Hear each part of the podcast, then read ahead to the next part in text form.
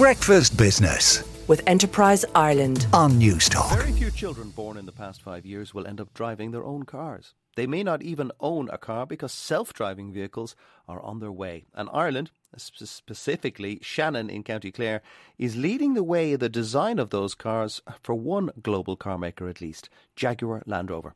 I went to JLR testing its its testing facility uh, for autonomous vehicles on the Atlantic seaboard and spoke to John Cormican, the general manager with JLR in Ireland, about what the car maker does there.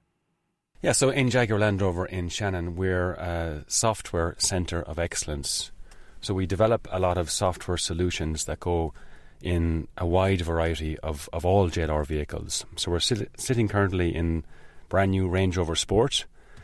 This car was just launched a few months ago, and there's a lot of features and functions even within this car that the team has helped develop from, from Shannon. Give us an example of uh, the kind of software that was dreamt up here in the west of Ireland that is now in this incredible limousine, which costs God knows how much. well, yeah, some of some of the, I guess the big projects were around connectivity. So this car is fully connected, and a lot of the features in this car are updatable over the air. So the connectivity software, a lot of that solution was developed from from Shannon and as part of a wider global team. And you said it's it's it's you know it pulls down this these updates from the air via the cloud, which means there's modem technology, there's telematics, there's all sorts of stuff that needs to be updated on a regular basis, uh, including patches and all that kind of stuff. Um, do you guys here in Shannon uh, have an active part in the design of Range Rovers or Land Rovers or even Jaguars? Well, we do when it comes to the digital platform. So the design team, in terms of the physical characteristics how the car actually looks and how it's um, how it comes together from a physical perspective is all done by an incredible team of engineers in our design studio in the UK. Mm-hmm. But when it comes to the design of the digital platform, um, a lot of our engineers would be involved in how that comes together. Give us an idea of the time frame, John, from you dreaming up an idea here in Shan, not you personally, but your your team of, of more than 200 engineers, uh, to it being in a car out on the roads. Yeah, so the design cycles have dramatically reduced. It used to be the case that it might take three or four years before an idea in its creation, um, through fully um, being developed, ended up on the vehicle. Now we can create new features in a much shorter time. We have the ability to add new features over the air. So in theory, that could be down to, to months and even weeks. You're also working on the cars of the future, the cars that may or may not need a human being behind the wheel. Um, uh, that must be pretty exciting when you're testing these these vehicles. It is. I mean, I mean, autonomous driving and assisted driving is, is a very, very exciting area of, of the industry, and it's probably one of the huge attractions for software engineers to join Jaguar Land Rover is to be able to work on those solutions on very advanced technologies and obviously very um, uh, very attractive vehicles. Right, we're we're sitting, as you said, in a Range Rover Sport. It's an incredible car. It's packed with technology. It looks beautiful. It drives beautiful. But behind the surface, costs a few quid as well, John. It's, all, it's probably all worth it, right? Um, but behind the surfaces, um, there's a huge amount of software engineering, of complexity, of electronics, of mechatronics under the, the surfaces. So I don't know what mechatronics is. I guess it's the mechanical um, side of electronics. So, I mean, the difference between the likes of Jaguar Land Rover and maybe um, another technology company is we our cars have to drive on the road, so there's physical propulsion and motion and actuation. So um, that is a is a is also an area of complexity that we that we manage. So, but but you put all that together, it's a very very exciting place to to work. Um, the technologies are incredible, and the products are fantastic.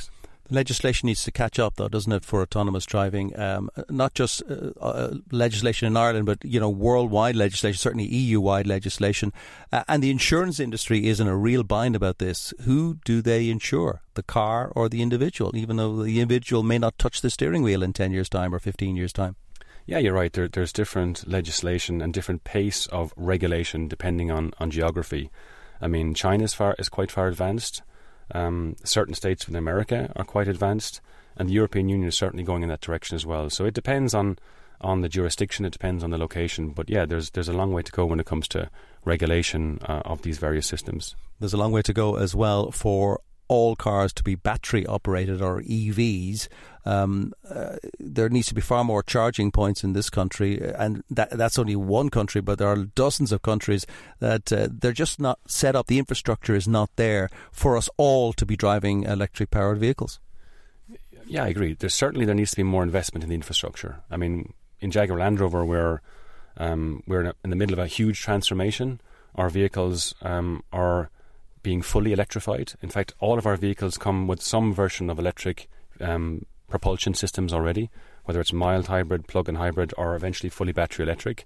So that's absolutely the direction that we're we're going in, in terms of sustainability and in terms of um, the environment. But yeah, the, the, for sure the the infrastructure needs to catch up. I mean, we're lucky here in in Shannon.